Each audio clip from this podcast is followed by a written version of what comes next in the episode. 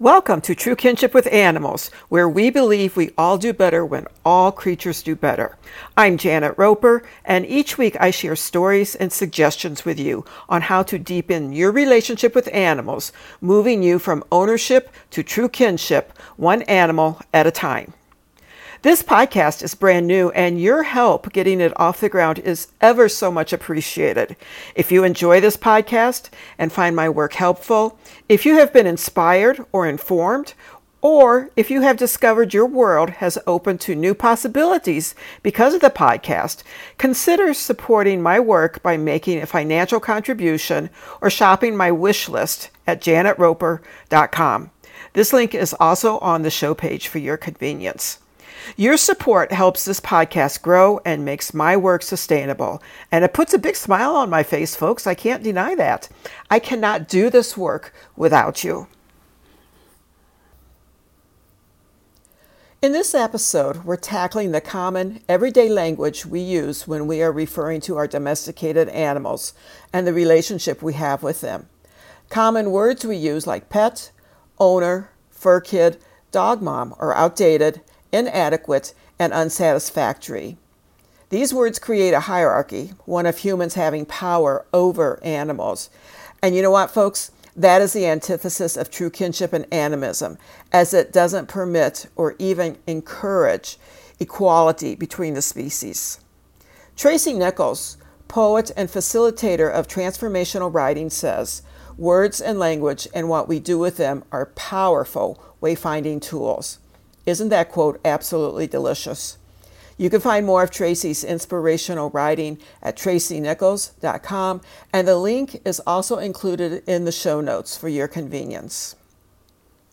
It's vital we use all the accessible and appropriate wayfinding tools at our disposal when it comes to moving towards true kinship with animals. One essential and pivotal tool available to all of us is becoming aware of the language we use with animals. Among animal lovers these days, animals are often looked upon and valued as family members. And why not? We have a mutual relationship of helping each other feel loved, safe, and secure. We spend quality time together and we witness each other as we go about our daily lives. Imagine working together with your furred, finned, feathered, or scaled family member and co creating your life together as partners, not as owner and pet. What would that feel like? Often, I'm asked about the language I use with animals. For instance, I fervently stay away from words like owner and pet. Using those words and others like them are divisive and automatically set up that relationship of power over instead of true kinship. As much as possible, I refer to animals using words that honor their agency and wisdom refraining from words that subjugate, infantilize, or anthropomorphize them. Why? The words we use with animals is a reflection of our relationship with them, and it's a reminder that our inner world is reflected in how we show up in the outer world.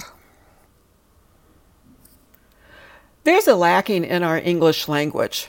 I realize I'm making sweeping statements in what needs to be a very nuanced conversation.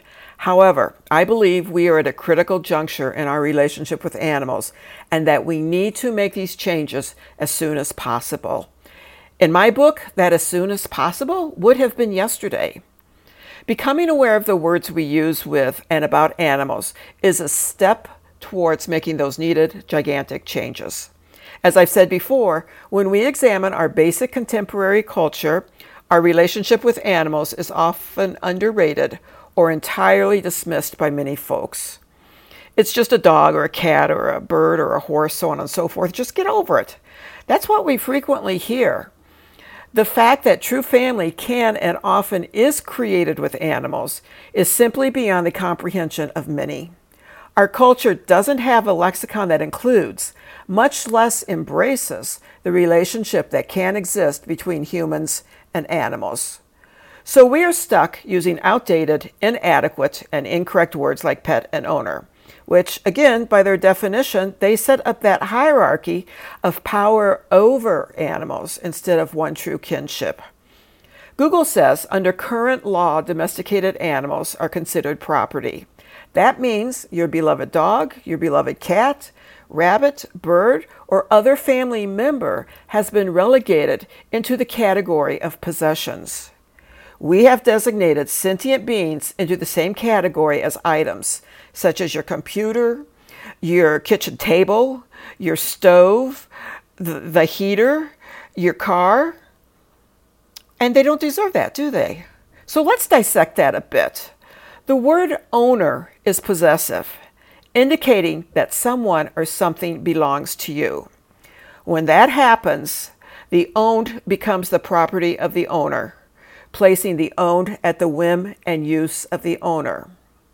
The word pet implies the animal is dependent upon the human, does not have their own agency, and must be taken care of.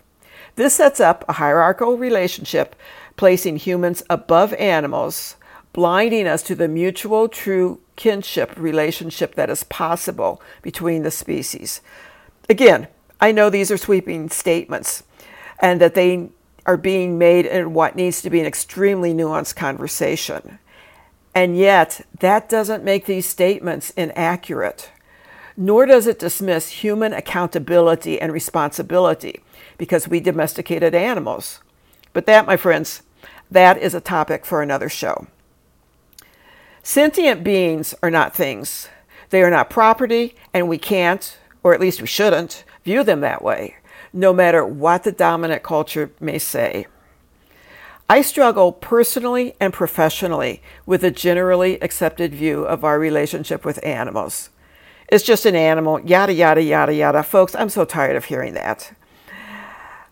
I'm tired of hearing it because it's not effective and it's not true and it goes against true kinship. I believe that animals have the same rights we do, that our relationship with them should be lived through the lens of kinship. And I bet you do too, simply because you're listening to this podcast. Many of us work diligently to include animals as family members. Yay you and go for it and that is that's fantastic in my book. Doesn't that make sense? If you don't own the humans in your family, why would you own the animals? But the idea of pet and owner is so ingrained in us, we continue to use those antiquated words out of habit and convenience. And doesn't it make sense as this idea has been so ingrained in us through culture, societal norms, and family and generational traditions? Here's the thing if changing our language around our relationship with animals was easy, we would have done it by now, right? However, this is a nuanced and complex conversation, one where we need to start by examining our own languaging around animals and our relationship with them. How often do you refer to yourself as the owner or dog mom? Or use words like pet and fur baby when referring to your animal companion? I know I have, and I sometimes still do. But ultimately, the goal is to discard the lines between words that create division between us and the animals. It's time to get to a place that recognizes and honors the animal's own agency and wisdom for the authenticity that it is. This shift is not effortless or magical. It's a daily practice with some days going smoothly and other days feeling stagnated and frustrating. Yet, making the shift is essential because animals are their own beings. They're not just an extension of humans, right? They're not just um, a, a smaller human that happens to have a tail and four legs. So it's time for change. It's time for us to change our perspective. I invite you to start becoming aware of the words you use with animals. How do you do that? Here are some ways to start. Number one, be kind and patient with yourself. You've been using this language your entire life and you are surrounded by a society that regularly use it. It's not going to change overnight. Number two, make notes when you find yourself doing this. Look for patterns or situations that precipitate the old languaging pattern that you are working to dismantle. Number three, ask for help. Find a safe person you trust and ask them to gently point out when you're using hierarchical words. Number four, start observing the words of others. Not that not to change them, not that you want to change them, but to become aware of how prevalent and how pervasive this habit is.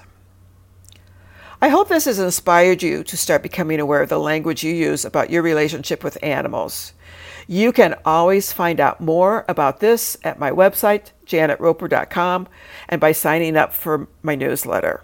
And both of those links, my website and sign up for the newsletter, are included for your convenience in the show notes. Many thanks for joining me today. If you liked what you have heard, you can support this podcast by making a financial contribution, leaving a comment, giving the show a like, a follow, and or a share. To support this podcast with a financial contribution or to shop my wish list, visit my website at janetroper.com. Just for today, remember, we all do better when all creatures do better. Until next week, take good care.